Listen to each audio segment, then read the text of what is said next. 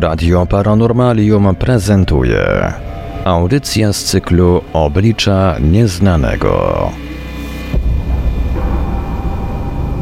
Witamy wszystkich Państwa bardzo gorąco i serdecznie w kolejnym odcinku audycji Oblicza Nieznanego, ostatnim odcinku w tym sezonie. 19 czerwca 2023 roku, krótko po godzinie 20, witają Państwa techniczny Marek Sękiewelios. Są z nami oczywiście po drugiej stronie połączenia internetowego Piotr Cielebiaś z Niestanego Świata, Marek Żelkomski z Bibliotekarium oraz człowiek, którego chyba nie trzeba specjalnie przedstawiać czytelnikom Niestanego Świata i słuchaczom Radia Paranormalium, Igor Witkowski, a tematem przewodnim dzisiejszego odcinka będzie Oś Świata – Dzisiaj nasze spotkanie będzie poświęcone niepoznanej historii naszej cywilizacji. Odwiedzimy wspólnie Gobekli Tepe i kilka innych, mniej lub bardziej znanych tajemniczych miejsc. Jeszcze tylko przypomnę kontakty, pod którymi można do nas pisać. Dzisiaj podczas audycji czaty Radia Paranormalium to www.paranormalium.pl oraz czat towarzyszący naszej transmisji na YouTube. Można także do nas pisać poprzez gadu gadu 36 08 80 36 08 80 SMS-y pod numer 530 620 493 530 620 493, a wszystkie pozostałe kontakty do Radia Paranormalium znajdziecie Państwo pod adresem www.paranormalium.pl ukośnik kontakt. Tak więc z czystym sumieniem przekazuję głos Piotrowi Cielebiasiowi. Piotrze? Dziękuję, dziękuję. Witam wszystkich w ostatniej audycji w tym sezonie, to znaczy w, y, przed wakacjami. Tak, czeka nas y, pewna przerwa, ale o tym jeszcze, jeszcze niebawem. To też nie znaczy, że całkowicie znikamy, bo pewnie raz na jakiś czas y, tradycyjnie o 20 w, w poniedziałki się pojawimy. W dzisiejszym programie witamy Igora Witkowskiego. Witamy, witamy serdecznie po raz kolejny. Witam, e, witam pana, witam wszystkich słuchaczy również.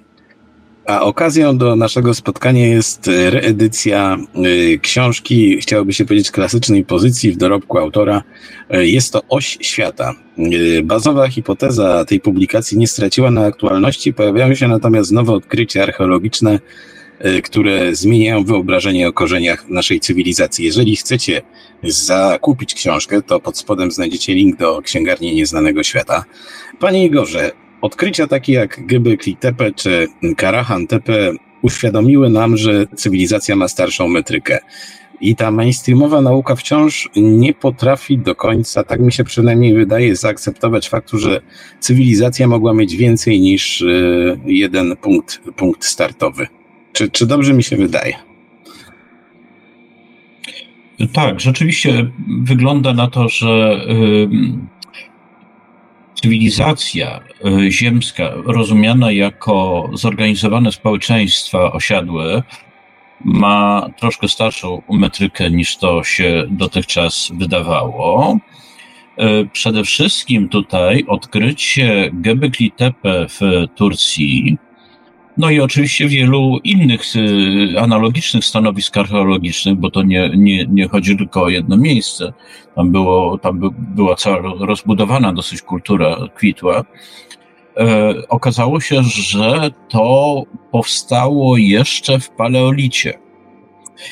E, później były też zresztą, nawiasem mówiąc, odkrycia w Chinach bardzo ciekawe, które pokazywały, że jeszcze w neolicie, to znaczy neolit to był po paleolicie. Paleolit to jest młodsza epoka kamienna, y, to przepraszam, starsza, a neolit to jest młodsza epoka kamienna. Y, różnica między jedną a drugą polegała głównie, czy tak, tak przynajmniej się naukowcom wydaje w tej chwili, polegała głównie na tym, że w paleolicie było głównie mm, łowiectwo i zbieractwo, natomiast neolit był oparty na rolnictwie. No i okazało się, że y, to znaczy, przepraszam, że troszkę chaotycznie powiedziałem, y, z, z tymi ramami czasowymi i z taką chronologią wiązano też inne rzeczy. To znaczy uważano na przykład, że zorganizowane osady miejskie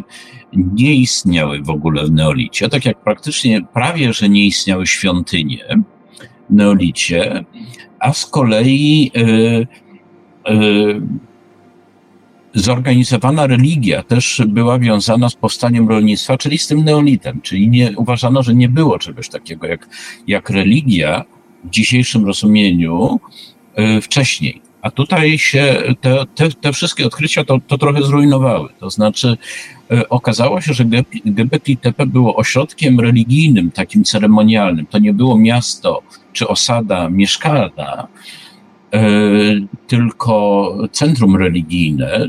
Takie, takie rzeczy były w starożytności odległej generalnie, ale okazało się, że to istniało już w paleolicie i było powiązane no, jako centrum religijne z określoną religią.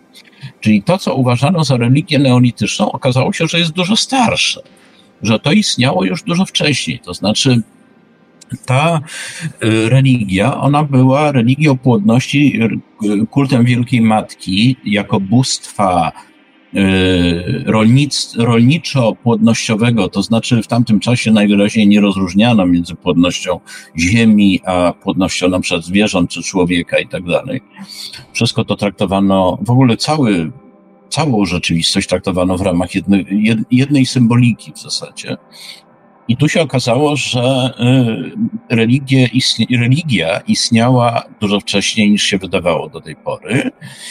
Y, I co więcej, y, jak zaczęto odkrywać te same figurki tej Wielkiej Matki, które są dosyć charakterystyczne, E, e, z wcześniejszych czasów, to się okazało, że co najmniej ma to nie powiedzmy 8-9 tysięcy lat, tak jak uważano dotychczas, tylko nawet 40-50 tysięcy lat, bo takie e, analogiczne figurki i inne przedstawienia w sztuce naskalnej korespondujące z samymi ideami, które leżały u podstaw tego, zaczęto znajdować, a później się zresztą okazało, że to jest, może być jeszcze starsze. To znaczy, E, e, w Izraelu odkryto między dwoma warstwami skały, to znaczy między normalną skałą osadową a mm, lawą, figurkę kamienną, zalaną jakby tą lawą i dzięki temu, że to były takie określone warstwy geologiczne, to można było tą figurkę datować, mimo że to był kamień.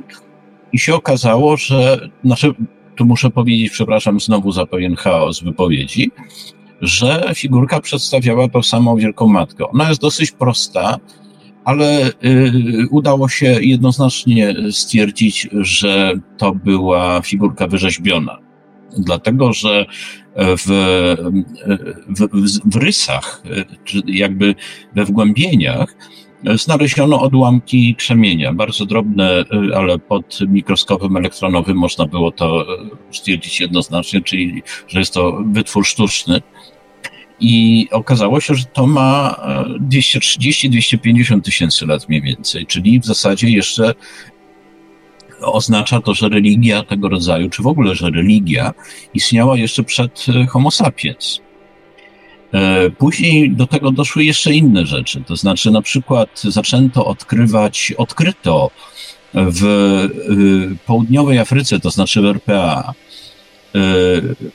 grotę, gdzie były y, złożone w niszach w tej grocie szkielety ludzkie, też mniej więcej sprzed 230-250 tysięcy lat, E, I co jest ciekawe, to, to to, że te szczątki ludzkie, one były złożone tam w pozycjach płodowych.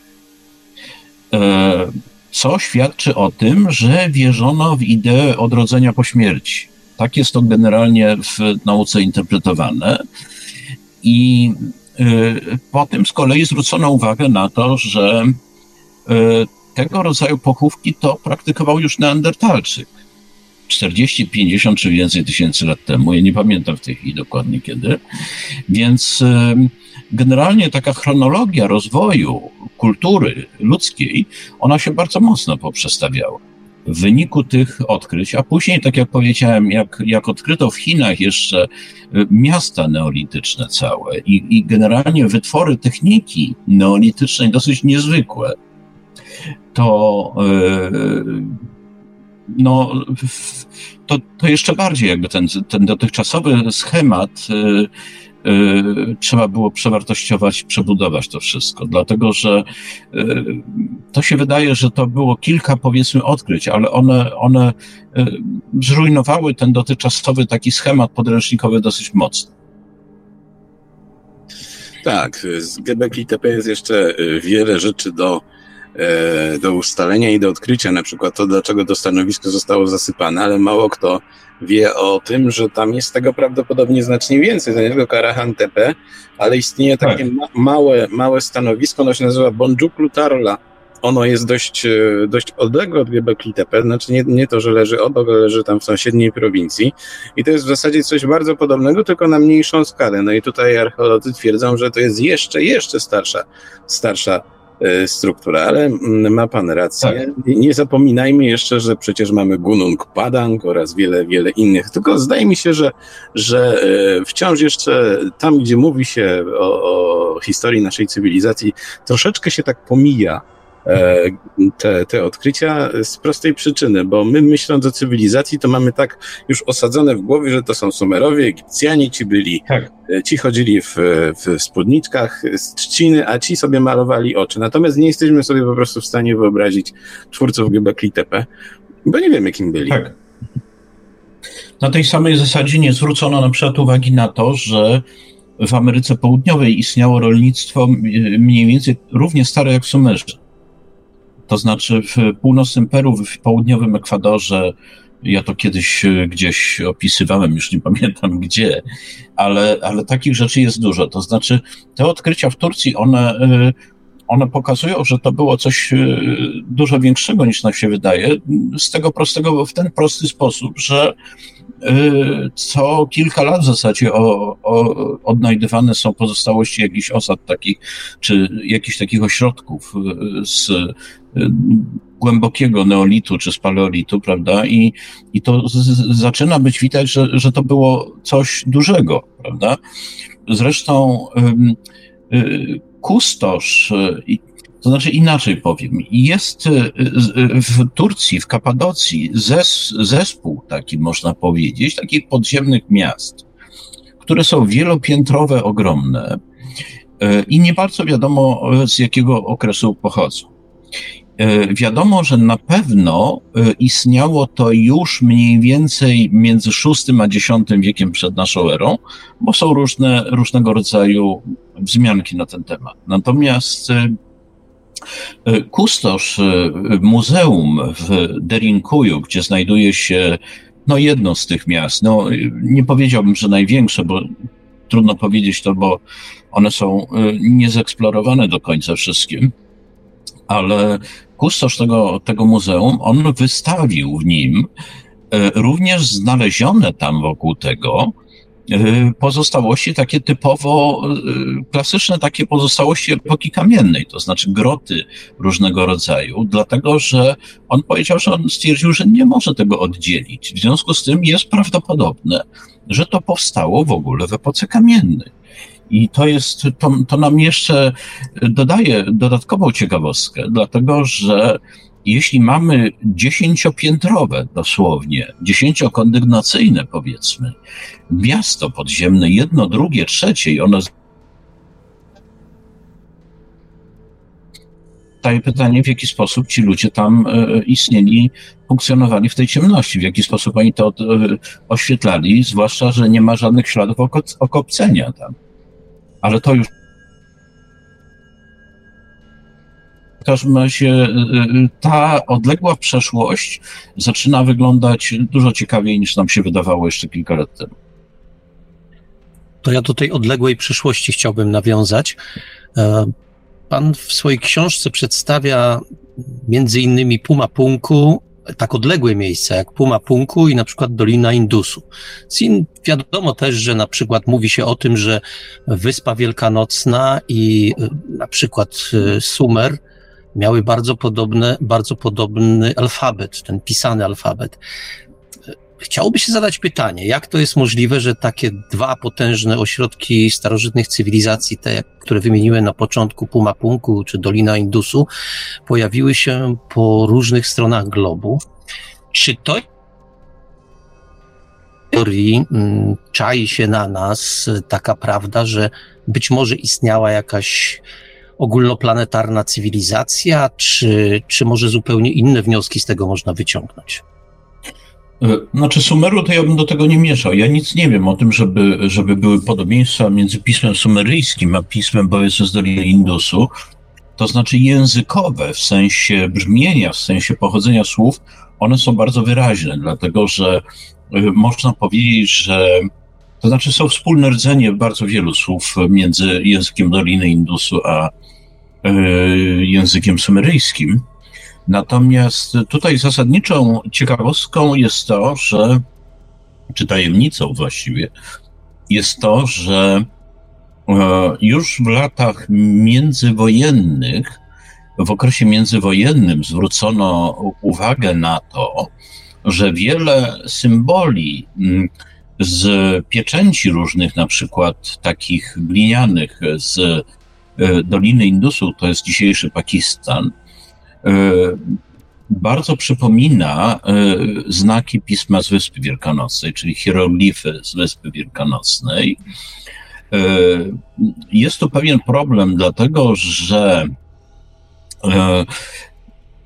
z ilość tych zapisów, powiedzmy w cudzysłowie zapisów, jeśli umówimy się, że to są rzeczywiście zapisy, cywilizacji Doliny Indusu nie jest duża.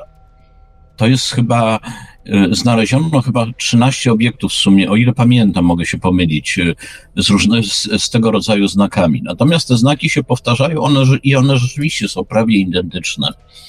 E, I co więcej, okazało się, że stanowią, że zapisy stanowią lustrzane odbicie siebie. To znaczy, te znaki są tak jakby, tak jakby patrzeć na nie przez lustro, tak wyglądają, względem siebie. Więc e, jeśli e, profesor e, polski, który od, próbował odczytać, moim zdaniem odczytał pismo z Wyspy Wielkanocnej, zwrócił uwagę na to, że oba te ośrodki, to znaczy główne miasto cywilizacji mm, Doliny Indusu, czyli Mohenjo-Daro oraz Wyspa Wielkanocna, znajdują się dokładnie po przeciwnych stronach, czy prawie dokładnie po przeciwnych stronach globu, i jeszcze mają to lustrzane odbicie w zapisie, to e, on, on zwrócił uwagę, profesor Benon Zbigniew Szałek z Uniwersytetu Szczecińskiego, że na to, że mm, być może to samo w sobie było pewnym przekazem. Że być może chodziło o pokazanie, że istniała kultura e, czy cywilizacja w odległej przeszłości Ziemi, która była w stanie, w ogóle była świadoma tego, że Ziemia jest kulą na przykład, bo to jest pierwszy wniosek z tego. A poza tym pokazała w ten sposób, że była w stanie realizować jakieś działania na skalę całej Ziemi. Bo siłą rzeczy, no to też jest taki wniosek nasuwający się nieodparcie tutaj. Prawda? Więc y, to jest y, wskazówką bardzo ciekawą. I y, to, co ja zrobiłem, pisząc y, książkę o świata, czy zbierając materiały, analizując y, do tej książki, to prześledziłem różnego rodzaju inne, inne e, informacje, na przykład ślady o migracjach, e, szersze tło kulturowe, szerszy kontekst i spróbowałem stworzyć, czy jakby odtworzyć e, kulturę czy cywilizację, która za tym stała. Tak, na nią się mówi różnie. Niektórzy nazywają ją cywilizacją matką, kulturą X, cywilizacją X, ale czy może być tak, że y, jej echa pobrzmiewają y, Pana zdaniem w micie o Atlantydzie? Um, nie wiem, trudno mi powiedzieć. I mi się takie skojarzenie, czy mnie się takie skojarzenie nie nasunęło ze względu na to, że Platon opisywał Atlantydę jako coś znajdującego się za słupami Heraklesa, czyli za dzisiejszym Gibraltarem. W zachodzie, czyli raczej umiejscawiał to na Atlantyku, natomiast no, tutaj mamy e, ta nasza zagadka, o której powiedziałem, ona obejmuje basen Pacyfiku raczej, więc e, raczej można to chyba połączyć tak dosyć luźno, z różnego rodzaju starożytnymi przekazami mówiącymi o, o jakimś, o, o jakiejś zapomnianej przeszłości, czy, czy zapomnianych kulturach, to tak, tak bardziej ogólnych kategoriach. Ja, to, ja jestem co najwyżej w stanie to, to, to powiązać. Natomiast były też, powiedzmy, opowieści, na przykład opowieści indyjskie, mówiące o tym, że e, na Pacyfiku znajdował się jakiś ośrodek kultury. No właśnie, te opowieści o, o kontynencie Mu, e, czy, czy tam można poszukiwać e, jakiejś, jak, jakoś, jakiegoś źródła tej cywilizacji matki? Um, znaczy, przede wszystkim trzeba sobie zadać pytanie, czy w ogóle kontynent na nie, dzisiaj nieistniejący na Pacyfiku mógł, mógł być w ogóle. Ja mam wrażenie, że nie. To znaczy, to, co mogło, to, na co można w cudzysłowie liczyć tutaj, to znaczy, to jest to, że załóżmy w czasach y, ostatniego zlodowacenia, czyli powiedzmy kilkanaście tysięcy lat temu, poziom mórz był dużo niższy, to znaczy on był, no, powiedzmy 100-150 metrów niższy niż jest dzisiaj. I w związku z tym e, niektóre duże archipelagi, jakie są na Pacyfiku, mogły tworzyć większe, dużo większe skrawki lądu niż są dzisiaj i ewentualnie to można w ten sposób potraktować. Natomiast cały ten e, szlak, który wyznacza z jednej strony Mohenjo-Daro, a z drugiej Wyspa Wielkanocna, jeśli umówimy się, że to są dwa końce pewnej osi świata, jak to profesor Benon Zbigniew Szałek określił, no to one raczej wskazują na to, że e, na początek i na koniec, prawda? Więc nie na Pacyfik jako źródło tego.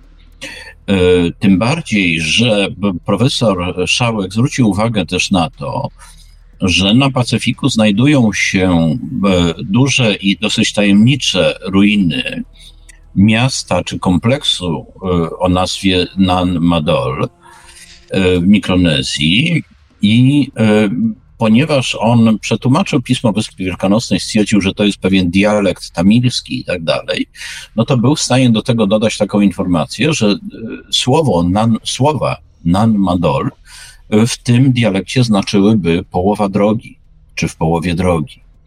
Więc e, to też by sugerowało, że, że chodzi tutaj o szlak prowadzący z Azji centralnej do, na wschodni Pacyfik, na Wyspę Wielkanocną, czy ewentualnie dalej powiedzmy Wandy, bo to jest, to jest też jeszcze to taki epilog ciekawy dosyć. Natomiast y, raczej y, nie, nie traktuję tego jako, nie traktuję Pacyfiku czy lądu na Pacyfiku jako źródła tego, tym bardziej, że no, szlaki migracji, e, to znaczy wszelkie informacje o szlakach migracji przez Pacyfik mówią właśnie o tym, że migracja miała miejsce z zachodu, czy ewentualnie z północnego zachodu na wschód, czy na południowy wschód, prawda? A jeśli chodzi o Pumapunku, czy w ostatnim czasie no, udało się na tym terenie odkryć coś nowego, coś, co, co jest arcyciekawe. O ile wiem, nie udało się. To znaczy, jakieś szczegóły odkopano, dlatego że prowadzono tam wykopaliska, między innymi e, naukowcy z Uniwersytetu Warszawskiego prowadzili, ale mm, nie doprowadziło to do, do żadnego przełomu. To znaczy, w samym e, Pumapunku to jest kompleks, kompleks, który y, przez naukowców generalnie uważany jest za część y, y, kompleksu Tiahuanaco, dlatego że to jest odległość powiedzmy niecałego kilometra, tak mniej więcej. Natomiast no ja tego tak nie traktuję, dlatego że e, różnice, jeśli chodzi o poziom techniki, używanej powiedzmy do, do y, budowy czy do obróbki bloków są tak dramatyczne, że ja traktuję to jako inne konteksty, różne konteksty kulturowe. ale w samym Tiahuanaco dokonano pewnych odkryć, pomimo tego, które no jednak na, na, na Tobumapungu też siłą rzeczy rzucają pewne światło. To znaczy, mm, między innymi tam, powiem tak, Tiahuanaco jest tak samo jak to Göbekli Tepe, tylko jest kompleksem ewidentnie kultowym, to znaczy religijnym. Bez śladów zamieszkiwania ludzi. Nauka uważa, że to powstało mniej więcej do V wieku naszej ery, ale prawdopodobnie ma też jakby głębsze korzenie w przenośni dosłownie, dlatego że incydentalne wykopaliska prowadzone głębiej wskazywały na to, że tam są jakieś warstwy kości i tak dalej. Ale nie zostało to nigdy do końca przebadane, bo to był jeszcze, to znaczy po prostu podczas kopania linii kolejowej, e, kopania e, wykopu pod linię kolejową natrafiano na tego rodzaju ślady, ale nie wynikało to, znajdowanie tych kości z, z, nie wynikało z wykopalisk archeologicznych, w związku z tym są pewne podejrzenia, że ten kompleks jest starszy, no bo generalnie w archeologii im coś jest niżej, tym jest starsze, prawda? E, ale nie ma żadnych konkretnych informacji na ten temat, tylko tyle. E, I co tutaj odkryto? E, ten kompleks składa się z zespołu świątyń i i takich, można powiedzieć, jakichś takich placów ceremonialnych, różnego rodzaju rzeczy, ale mimo wszystko za jego najważniejszy obiekt traktowana jest, uważana jest, e, no w tej chwili dosyć mocno zrujnowana, ale jednak piramida o nazwie Akapana, tylko tyle, że no, słowo, do słowa piramida muszę tutaj dodać pewien, pewne, pewien komentarz czy wyjaśnienie krótkie. To znaczy, y, nie jest to taka piramida, jaka, jaką nam się, jaka nam staje przed oczami, powiedzmy, gdy myślimy o Egipcie czy o Ameryce Środkowej. Dlatego, że to bardziej przypomina schodkową, bardzo powiększoną, ogromną, ale jednak taką schodkową platformę kamienną, na przykład tego rodzaju, jakie występowały w Polinezji. Zresztą, nawiasem mówiąc, muszę dodać, że, że bardzo wiele wątków kulturowych wiąże ten, ten ośrodek i ten obszar z Polinezją, to znaczy to są, to są podobieństwa, czy w zasadzie identyczność bogów, tak jak Bóg na przykład, ale też kult e, człowieka ptaka, który był charakterystyczny dla Wyspy Wielkanocnej. On również tam w Andach występował. Przykładowo, to, to, to mówię w dużym skrócie oczywiście. Natomiast wracając do tego, co odkryto. Ta piramida, e, no pozostajmy już przy tym umownym określeniu, ona wyglądała, wyglądała w ten sposób, że jest to wzgórze, przynajmniej robiło wrażenie wzgórza, które było obłożone blokami okładzinowymi, takimi powiedzmy mniej więcej metr na dwa metry takiej wielkości, y, które tworzyły no, kształt przypominający z grubsza piramidę, tylko tyle, że no, niezbyt wysoką. O wysokości może paru dziesięciu metrów, ja nie pamiętam, nie mierzyłem tego, ale y, w każdym razie tak to wyglądało. I na y, szczycie tego znajdował się znajdowało się taki, taki, znajdował się jakby taki sztuczny staw obudowany, zbiornik wodny. I samo, samo to, że tam był jakiś taki sztuczny staw, można powiedzieć, kultowy, e, z którego na zewnątrz prowadziły różnego rodzaju takie kanały, świadczyło o tym, że to był kult Matki Ziemi, moim zdaniem. Takie podejrzenie się u mnie pojawiło, dlatego że to, y, tego rodzaju schemat powtarzał się we wszystkich tych kultach, które występowały generalnie na skalę globalną. To była pierwsza, najstarsza religia, jaka istniała na Ziemi, ta, która powiedzmy, której pozostałością było chociażby Gebekli Tepe. Ona y, różniła się od wszystkich innych religii późniejszych tym, że była globalna to znaczy występowała na całej, na całej Ziemi, aczkolwiek niekoniecznie w tym samym okresie. Natomiast e, to, to ewentualnie mogę rozwinąć w razie potrzeby, ale na razie wrócę do tych odkryć. E, odkryto e, kanały prowadzące z tego stawu, w cudzysłowie, na szczycie, czy zbiornika wodnego sztucznego, na szczycie tej akapany, prowadzące w cztery strony, co kojarzy się od razu z takim schematem, powiedzmy, mandali mniej więcej. To znaczy góry kosmiczne jako modelu świata, czy jako osi świata. E, kiedyś była taka praca napisana przez e, profesora Andrzeja Wiercińskiego pod tytułem Archetyp Góry Kosmicznej, o ile dobrze pamiętam tytuł. W każdym razie taki schemat jest znany i e, to jest coś, co te, te, tego rodzaju kanały wychodzące z tego, one znajdowały odbicia w mitach wielu kultur jako, jako cztery rzeki, powiedzmy, czy naszych czterech kierunków świata i tak dalej, takiego, takiego dosyć uproszczonego, symbolicznego widzenia, widzenia się świata, modelu świata, powiedzmy, i odkryto kanały, które okazały się być bardzo y, dobrze wykonane, to znaczy ob, obudowane blokami y, z, obrobionymi niezwykle precyzyjnie, być może najbardziej precyzyjnie ze wszystkich bloków kamiennych w ogóle ze starożytności, niezwykle precyzyjnie, w zasadzie obrobione jak lustra i bardzo dokładnie pasujące do siebie, co świadczyło o tym, że to było coś, no, co miało dla nich duże znaczenie symboliczne, ale też e, e, mm, potwierdzało to, że chodzi tutaj o, o, o taką religię Matki Ziemi, można powiedzieć, prawda? I gdy okazało się, gdy ustalono to, gdy, gdy przebadano ziemię z tej akapany, to znaczy z tego, co znajdowało się pod okładyciną kamienną, to okazało się, że ta ziemia była, że ta ziemia pochodzi z różnych części ówczesnego imperium, Tiahuanacoari, czyli tego, którego centrum było samo Tiahuanaco i że y, prawdopodobnie była ona znoszona, przynoszona tam przez pielgrzymów, y, co też potwierdzało, że to może, to prawdopodobnie jest kult Matki Ziemi.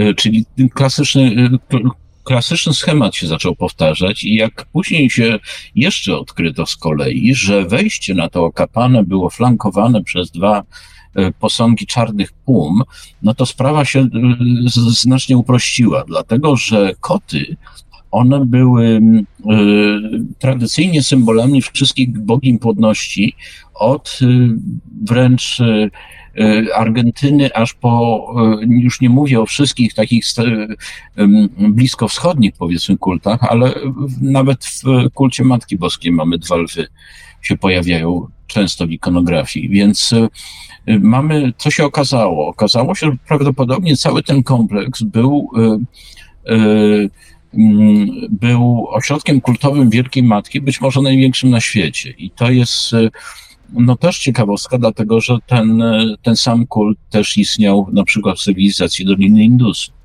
Więc e, tutaj się zrobiło no, troszkę ciekawiej niż, niż też się wydawało na początku. W każdym razie to jest też kult, który sięga korzeniami bardzo, bardzo głęboko w przeszłość.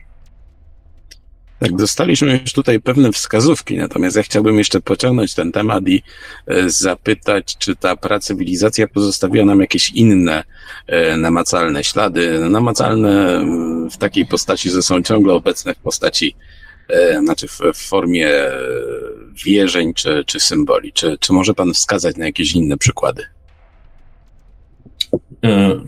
No tak, dlatego że. Mm, ta y, religia mm, Wielkiej Matki Płodności, religia ziemi, kult ziemi, prawda, i też kult księżyca, tradycyjnie we, we, we, wszystkich częściach świata, w zasadzie aż do ziemi ognistej, bo ta bogini była kojarzona z księżycem zresztą.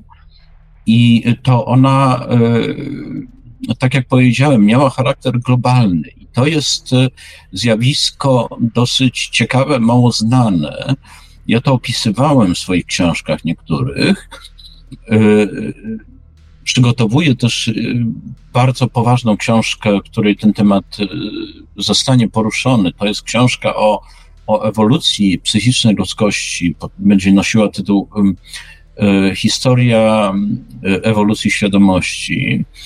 Nie wiem jeszcze kiedy się ona ukaże, ale, ale coś takiego przygotowuję. W każdym razie, co, co z tych wszystkich badań, które no, y, jakby przeprowadziłem, poczyniłem y, analizy olbrzymiej ilości źródeł, co wynika? No wynika to, że mamy, to rzuca nam bardzo ciekawe światło w ogóle na dzieje ludzkości, ale też na przeszłość ludzkości paradoksalnie, dlatego że okazuje się, że Y, nie wiem jak to powiedzieć, tak żeby to było powiedzmy akceptowalne czy, czy strawne, ale e, że e, na danym etapie rozwoju określonego społeczeństwa zawsze pojawiały się, powtarzały się te same motywy. Tak to można powiedzieć, zwłaszcza w przypadku e, tych starszych czasów, to znaczy, gdy świadomość ludzi nie była jeszcze wykształcona. To, to tak wygląda, jakby istniał jakiś wspólny dla całej ludzkości bagaż psychiczny,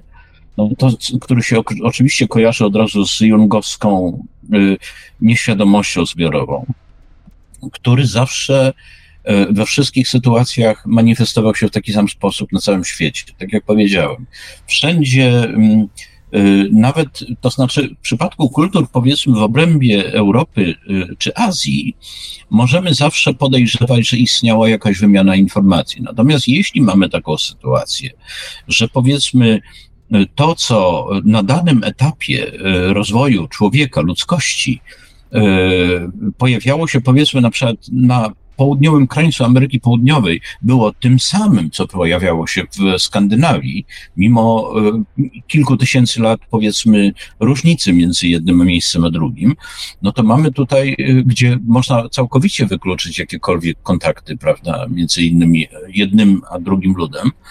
I to samo dotyczyło całego świata.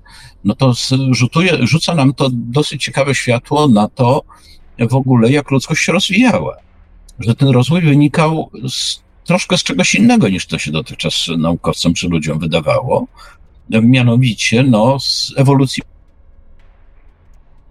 I to jest, i to jest najciekawsze w tym wszystkim.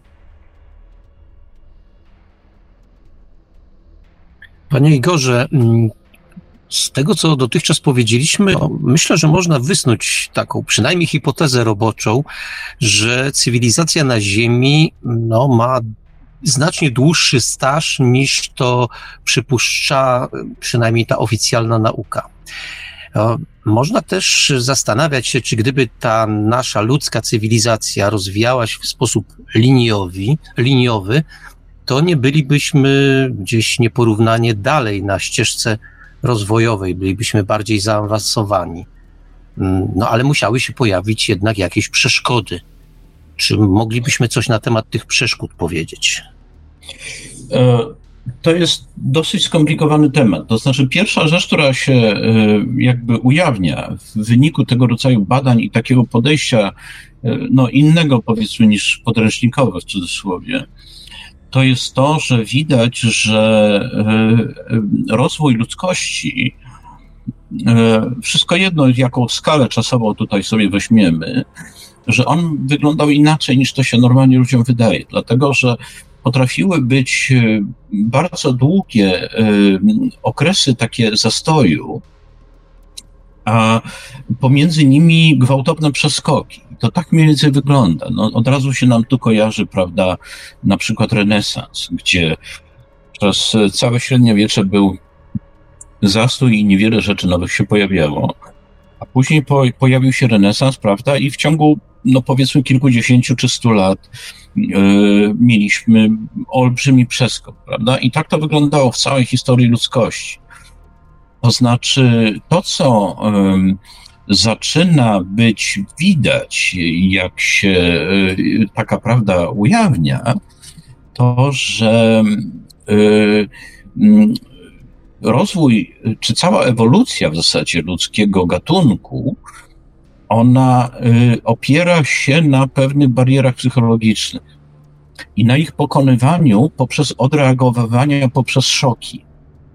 Zawsze tak było, nawet włącznie z przeskokiem greckim, powiedzmy w V-VI wieku, kiedy był rozkwit filozofii, nawet dydaktyki i, i w ogóle większość dzisiejszych nazw dziedzin naukowych datuje się tamtego okresu, jest pochodzenia greckiego, to nawet wtedy Grecy dokonali tego przeskoku, dlatego że mieli kryzys egzystencjalny i nie wiedzieli, czy ich cywilizacja będzie w ogóle dalej istnieć, bo była Y, presja, powiedzmy, inwazji perskiej, do tego doszedł głód, klęski rolnicze i różne rzeczy się skumulowały, które wytworzyły bardzo silny bodziec taki do y, zmiany patrzenia na rzeczywistość w ogóle.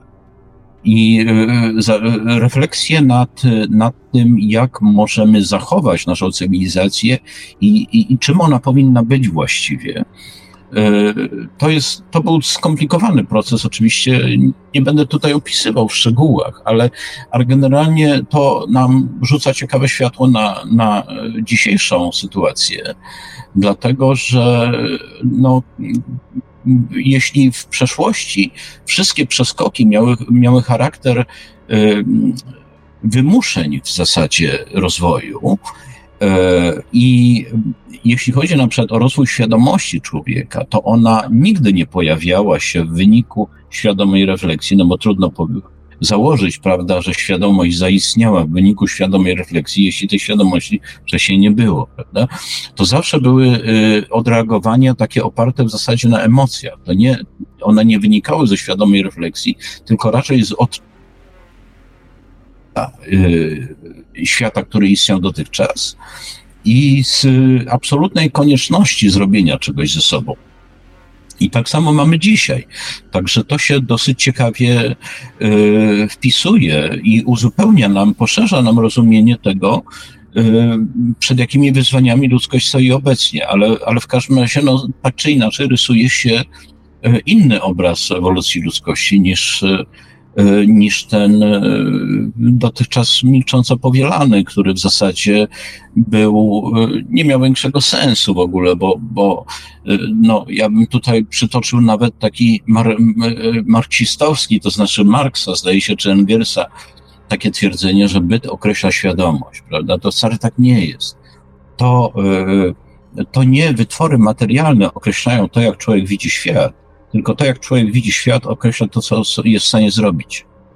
Prawda? I to, to się wydaje takie w miarę oczywiste, ale, ale w, no, w wyniku tych, tych, tych badań czy analiz y, najróżniejszych informacji, jakie robiłem, to, to, to w, ukazuje się y, inny obraz ewolucji ludzkości niż dotychczas y, niż dotychczas powielany. On jest dużo dłuższy, dużo, szer, dużo, bar, dużo bogatszy jakby, no i dużo ciekawszy też i dużo bardziej pomocny też w, w dzisiejszych wyzwaniach.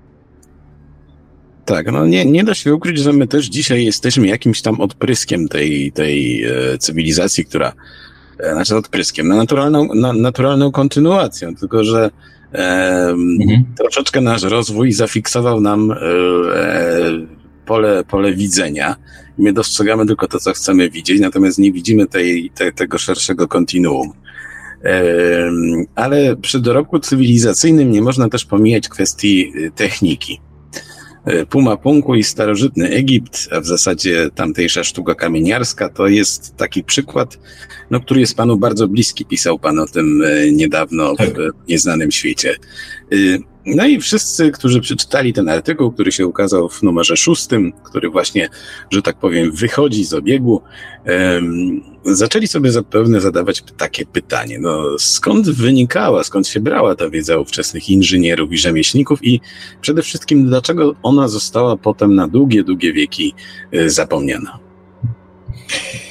E, no tu jest problem. Nie wiemy dokładnie, y, co to było w ogóle i jak oni, jak oni to robili nawet. Dlatego, że jeśli, y, y, jeśli zastanawiamy się tutaj nad śladami, powiedzmy o charakterze technicznym z odległej przeszłości czy ze starożytności, y, to mamy głównie dwa miejsca na świecie, które no, wybijają się jakby na pierwszy plan. Przede wszystkim to jest to Puma Punku, gdzie mamy bloki obrobione tak precyzyjnie, że dla każdego, kto ma jakąś wyobraźnię techniczną i spojrzy na nie, to od razu jest oczywiste, że to nie mogło być jakoś wydłubane zwykłym, prostym y, narzędziem miedzianym czy czymś takim, że to była dosyć zaawansowana technika, dlatego że mamy bardzo skomplikowaną obróbkę, y, bardzo precyzyjną, z dokładnością powiedzmy do 1,1 mm, to jest grubość kartki papieru, tam gdzie oczywiście blok nie jest zniszczony,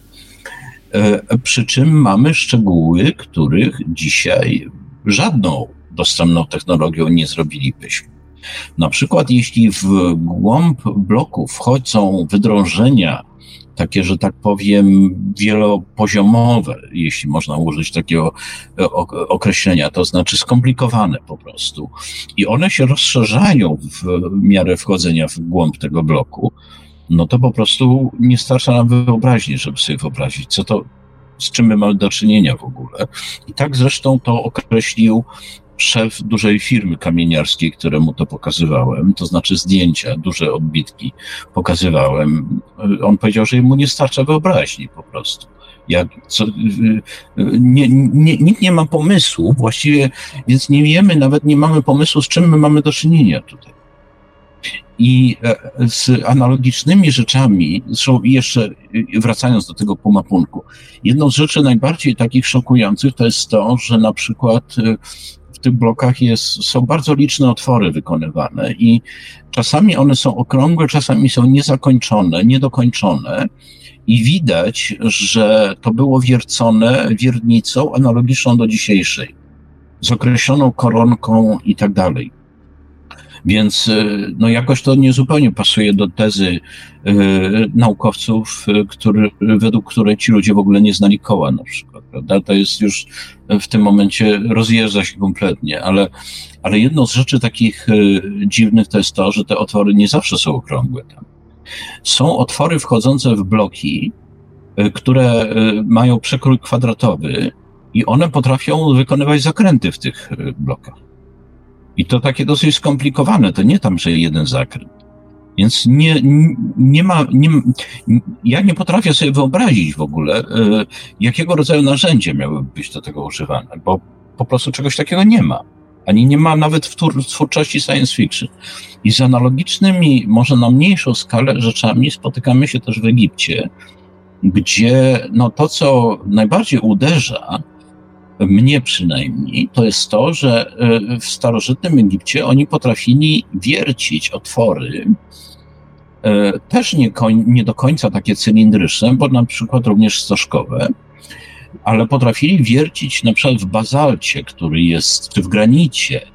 E, to są dosyć bardzo twarde skały, potrafili wiercić to tak, że przy jednym obrocie wiertła postęp był powiedzmy rzędu no do, do dwóch milimetrów tego rodzaju skalę.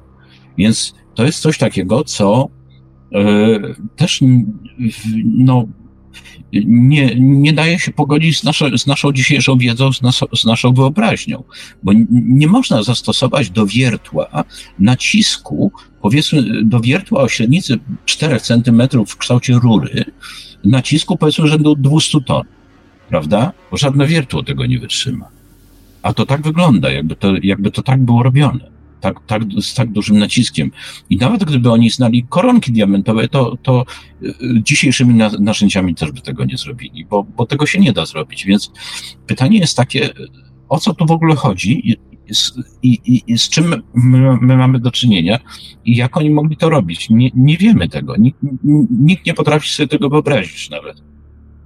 Jedyne, co, na co można się zdobyć, powiedzmy, na takie podejrzenie, to jest takie, że oni się zetknęli z jakąś wiedzą, która była, no, nie wynikała z ich kontekstu kulturowego, tylko z, z jakiegoś innego, nieznanego nam kontekstu kulturowego. Czy to była wiedza obcej cywilizacji, czy z nieznanej dzisiaj starożytnej cywilizacji ziemskiej, która miała osiągnięcia jakieś wybiegające tysiące lat przyszłość, nie wiemy tego, nikt nie potrafi tego powiedzieć, ale w każdym razie to, co na pewno można powiedzieć, to jest to, że e, no, w miarę jak się dowiadujemy coraz więcej, to okazuje się, że ta przeszłość, e, czy korzenie w zasadzie ludzkości wyglądały inaczej niż to się dotychczas nam wydawało. Z całą pewnością można powiedzieć, że gdzieś tam w starożytności mm, była technika, której nie bardzo sobie dzisiaj potrafimy, którą nie bardzo sobie potrafimy dzisiaj wyobrazić. Wszystko wskazuje na to, że mm, ta technika z głębokiej starożytności uległa zapomnieniu. Czy zechciałby Pan powiedzieć właściwie, jak to się mogło stać? Dlaczego nikt nie rozwijał różnych koncepcji, genialnych mechanizmów? No, chociażby takiego mechanizmu, jak ten mechanizm znaleziony y, w morzu, mechanizm an, z antykitiry. Antykitiry. No, tak. tak. Y no, po prostu być może to było tak. To jest oczywiście tylko luźna hipoteza, że nośnikami tej wiedzy e, była jakaś niewielka grupa, na przykład, czy to była grupa kapłanów, czy warstwa jakaś, powiedzmy, społeczna. I ta wiedza uległa za, ponieważ ona była e, tajemnicza, być może święta, nie wiemy, każdym razie uległa po prostu zatraceniu i zapomnieniu, dlatego że nikt tego, nikt inny tego nie, tego nie rozumiał. W przypadku y, tej cywilizacji andyjskiej, czy w ogóle tych najbardziej rozwiniętych cywilizacji andyjskich, łącznie z Inkami, to tam mamy na przykład taki motyw, który pojawiał się również w odniesieniu do Tiahuanaco Pumapunku, y, motyw y, ludu rządzącego, który genetycznie e, i w ogóle pod każdym względem i kulturowo był inny od ludu rządzonego. Oni się nie do końca rozumieli. To znaczy język, jakim oni się posługiwali, język Pukina, nie, w ogóle w, nie, nie, w żadnym stopniu, że tak powiem, nie przypomina dzisiejszych języków indyjskich. To był język z zupełnie innej kulturowej. Więc oni prawdopodobnie nawet się nie rozumieli wzajemnie. I być może, jeśli ta grupa, powiedzmy, y, y, y, światłych czy oświeconych odeszła albo wymarła, to być może nikt nie był w stanie tego kontynuować po prostu. I być może było tak no, w przypadku również Egiptu, dlatego że mity, czy najstarsze opowieści odnośnie Egiptu mówią też o ludzie innym genetycznie, to znaczy przynajmniej inaczej wyglądającym. To oni nazywani byli, zdaje się, synami Horusa, czy ludem Horusa. Ja w tej chwili nie pamiętam, musiałbym zajrzeć do jednej ze swoich książek i poszukać tego, ale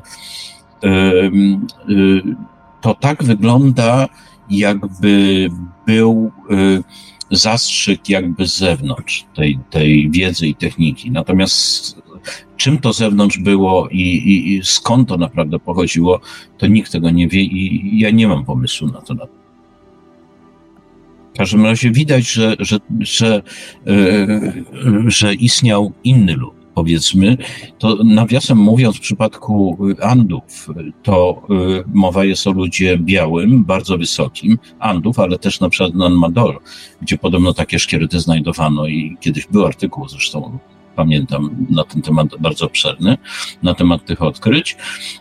Y, to był lud biały, wywodzący się z Azji Środkowej, którego w zasadzie pozostałości dzisiaj już prawie nie ma. I y, to znaczy, no to jest temat, który w tej książce o świata rozwinąłem, ale nie chcę już teraz w to wchodzić, bo to jest bardzo złożona sprawa. Tak, ale skoro y, ta wiedza na przestrzeni wieków ulegała zapomnieniu, gdzieś znikała, jakby, jakby to nie nazwać, to czy y, w jakiś sposób przekładając to na naszą cywilizację, czy oznacza to, że i my jesteśmy skazani y, na porażkę? Bo może nastąpić taki punkt, punkt krytyczny, który zmusi ludzkość do, mm, do przemian mentalnych i cywilizacyjnych i my go nie udźwigniemy po prostu. Y, zadam takie pytanie wprost, kiedy, kiedy wejdziemy w to nowe stadium, bo tak nam się zbiera, zbiera, e, na ziemi piętrzą się problemy, a jakoś nikt nie ma pomysłów na, na to, żeby wprowadzić nas w nowe, e, może bardziej racjonalne stadium zarządzania ludzkością. Znaczy, ja, ja bym powiedział, że to, że to oczywiście cały czas wchodzimy w ten, przechodzimy przez zmiany, to, tego się nie da ukryć nawet. Z tym, że ja bym powiedział, że to będzie się składało, czy składa się z trzech faz. W dużym uproszczeniu oczywiście, bo, bo można by to, to bardziej skomplikowanie opisać. Pierwsza faza to jest faza ogólnej zapaści tego świata. I w to wchodzimy, dlatego że e, oznaki kryzysu poważnego gospodarczego to one się pojawiły już w lecie 2019 roku. Później była pandemia, a raczej lockdowny, które zamroziły gospodarki. E, później była wojna, wysokie stopy procentowe, inflacja, i teraz jest duszenie z kolei gospodarek e, tymi wysokimi stopami procentowymi i zablokowaniem akcji kredytowej banków, tak to się nazywa. I jest, wszystko wskazuje na to, że to doprowadzi do poważnej zapaści tego świata. I e, o ile ja wiem, to ma to wyglądać w ten sposób, że e, ujawni to, co się z ludźmi stało, w tym sensie, że okaże się, że y, y, na ulicę wyjdzie człowiek pierwotny, tak można powiedzieć to w dużym skrócie. I to będzie w momencie, kiedy to nastąpi, to skończy się pierwsza faza. Druga faza będzie polegała na nie tyle może uświadomieniu sobie, co odczuciu pewnego urazu, który trzeba odreagować. To znaczy, ujawni się prawda brzydka, prawda o źródłach ciemności, źródłach zastoju, źródłach w zasadzie śmierci tego świata i zacznie się szukanie rozwiązań. A trzecia faza to będzie budowanie czegoś nowego, ale nie da się tutaj nic zrobić, dlatego że żadnych nowych wzorców nie da się wprowadzić przy tym poziomie upadku w oparciu o jakiekolwiek argumenty czy taki świadomy język. Ludzie muszą poczuć, wyczuć i odreagować to emocjonalnie, symbolicznie. Tak to wygląda. Nie ma innego e, dostępnego kanału. I, i pytanie jest tylko takie, kiedy nastąpi ten, kiedy nastąpi to załamanie, powiedzmy, które będzie punktem wyjścia do szukania nowych dróg, powiedzmy, czy do zwracania uwagi na nowe drogi, bo one już są przygotowane. Wydaje mi się, że to jest kwestia najbliższych kilku miesięcy, najda, na, najdalej roku. To tak mogę powiedzieć, no nie, nie, nie wdając się w szczegóły. W każdym razie jesteśmy blisko e, e, fazy kulminacyjnej w tej chwili. Tak, i tym, tym akcentem, e, tym suspensem zakończmy nasze dzisiejsze spotkanie. Ja, ja chciałbym podziękować w imieniu Nieznanego Świata i w imieniu Radia Paranormalium. Mam nadzieję, Panie Igorze, że usłyszymy się w kolejnym sezonie. E, w, ja też mam nadzieję. W jakiejś audycji, czy to w, w, w debacie ufologicznej, czy w innych. E, serdecznie no, zapraszamy. Przede wszystkim, mhm. przede wszystkim mam wrażenie, że sytuacja na świecie będzie się bardzo rozwijała i na pewno dostarczy wielu tematów. Będzie co komentować jednym słowem. Tak. Zatem, zatem zapraszamy i pozdrawiamy. Przypominamy, że książkę świata można znaleźć w księgarni Galerii Nieznanego Świata. Link, link sobie możecie znaleźć pod spodem. Eee, no i cóż, i tym optymistycznym akcentem kończymy nasz wywiad, kończymy nasz sezon e, w, w Radiu Paranormalium. To nie oznacza, jak powiedziałem, że nas nie będziecie czasami słyszeć w poniedziałki w lato o 20, ale to musicie śledzić sobie kanały, kanały Radia Paranormalium i, i, i tam e, szukać wskazówek, bo jest bardzo prawdopodobne, że będzie się ukazywała raz na jakiś czas fakta incognita. Zapraszamy też do, do bibliotekarium, zarówno tego, tego z piątku, jak i tego, który będzie w najbliższy piątek, bo bibliotekarium też wchodzi, Marku, w tryb, w tryb wakacyjny. Tak, tryb wakacyjny, czyli będzie po prostu nieco krótsze, nieco mniej będzie Państwu czasu zajmowało wysłuchanie poszczególnych audycji, ale jeszcze Piotrze chyba trzeba dodać, że w przyszłym tygodniu, e, w następny piątek, pojawi się audycja korespondująca mocno z poniedziałkowymi audycjami. Tak, dlatego że y, obiecaliśmy Wam wielokrotnie y, pytania niezadane. Przez to ponad pół roku, w sumie więcej, to było chyba jakieś 8 miesięcy, kiedy kontynuujemy audycję. No, nadesłano nam wiele pytań i postaramy się na najważniejsze pytanie, przynajmniej te, które przyszły do debat ufologicznych, odpowiedzieć Wam y, chyba 30 czerwca w bibliotekarium. Tam zarezerwujemy sobie godzinkę na, na najważniejsze pytania, które do nas dotarły, mm, związane, związane z tym, co się na przykład dzieje teraz w ufologii, z Davidem Graszem, z tymi wszystkimi whistleblowerami i tak dalej, i tak dalej. Także jeżeli macie jeszcze jakieś ciekawe, ciekawe pytania, to je nadsyłajcie. No i cóż, do usłyszenia. Dziękuję jeszcze raz wszystkim. Jeżeli macie jakieś do nas pytania, czy, czy, czy wnioski, czy, czy tematy audycji, to serdecznie za, zachęcamy do kontaktu. Zawsze gdzieś tam znajdziecie jakąś, jakąś platformę płaszczyznę mm, do tego, żeby, żeby się z nami jakoś, jakoś porozumieć. A mówili te słowa do Państwa prowadzący audycję Piotr Cielebiaś z Nieznanego Świata, Marek Żelkowski z Bibliotekarium oraz nasz dzisiejszy gość, również związany z Nieznanym Światem, Igor Witkowski. Audycję jak zawsze od strony technicznej obsługiwał Marek Sankiewelios, Radio Paranormalium, Paranormalny Głos w Twoim domu. Dziękujemy za uwagę, dobranoc i do usłyszenia ponownie już niedługo.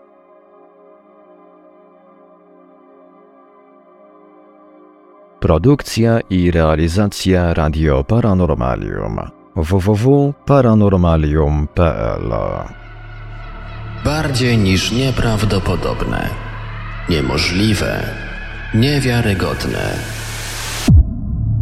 Radio Paranormalium. Paranormalny głos w Twoim domu. UFO Relacje. Polska baza relacji o obserwacjach UFO. www.uforelacje.pl Podziel się już dziś swoją obserwacją. Czekamy na relacje współczesne oraz z lat ubiegłych. Wszystkim świadkom zapewniamy pełną anonimowość. UFO Relacje. Polska baza relacji o obserwacjach UFO. www.uforelacje.pl Pisz artykuły, rozmawiaj z czytelnikami, moderuj komentarze i poczuj się jak redaktor. Załóż bloga na Paranormalium. Więcej dowiesz się w dziale blogi na www.paranormalium.pl. Rozmawiaj z prezenterami oraz z innymi słuchaczami na żywo. Wejdź na naszego czata na www.paranormalium.pl.